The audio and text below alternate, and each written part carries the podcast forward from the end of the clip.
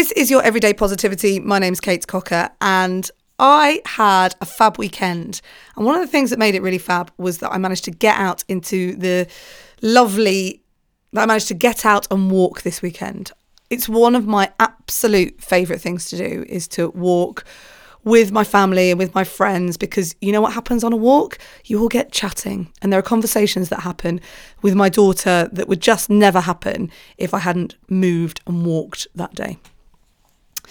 One of my favourite things that ever happened was my aunt has to have a knee replacement and she'd convinced herself that she couldn't walk at all.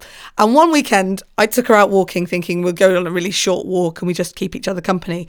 But I got lost and I ended up walking 10 kilometres, which is like six miles ish.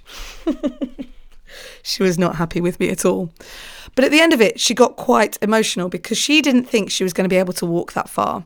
What she realised was that she'd been telling herself that she couldn't do it.